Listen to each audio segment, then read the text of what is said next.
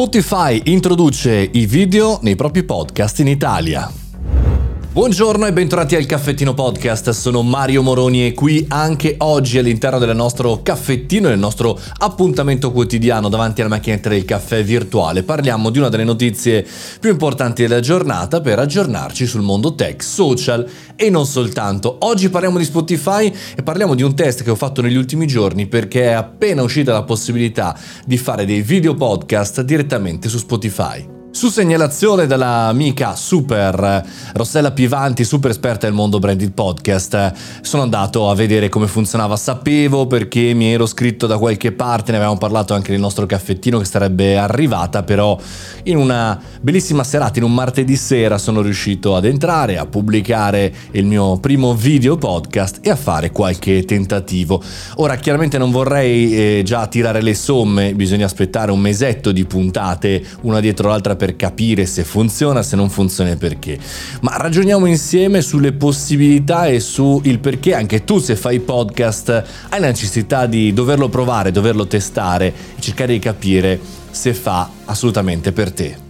Innanzitutto, se hai un account Anchor, potrai pubblicare il tuo video podcast eh, una volta soltanto. Pubblicherai il video e il sistema di Anchor splitterà in due il video per chi vuole vedere il video e l'audio per chi vuole ascoltare solo audio. Perché Anchor pubblica su Spotify, ma non soltanto, anche su tutte le altre piattaforme podcast dove c'è solo l'audio, quindi dovresti farlo due volte. Se invece sei su Spreaker, sei su altre piattaforme, beh dovrai capire per il momento cosa fare. Opzione 1, spostare tutto il tuo podcast dall'attuale hosting a Anchor.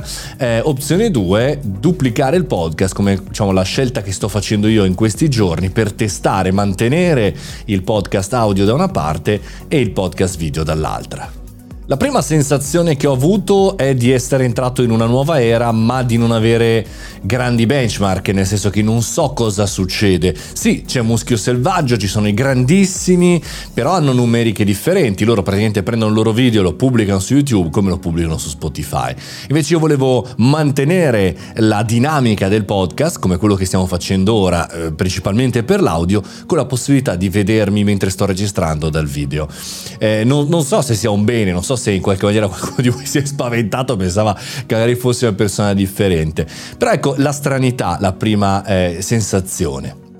L'altra sensazione predominante è che probabilmente gli ascoltatori di podcast ascolteranno podcast comunque e non saranno attratti dal video. Quindi da un certo punto di vista questo, eh, questo next step di Spotify sarà sia per battagliare YouTube che i social che anche per proporre nuovi contenuti. Non so per il momento quali siano, li sto provando, provali anche tu se hai voglia e hai tempo di testare, anche perché duplicare il contenuto porta via un sacco di energie, ma è una bella possibilità per capire anche anche come risponde il tuo pubblico.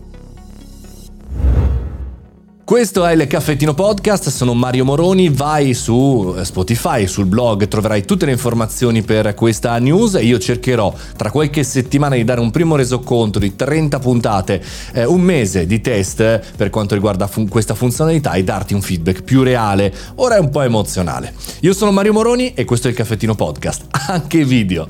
Ci sentiamo domani mattina.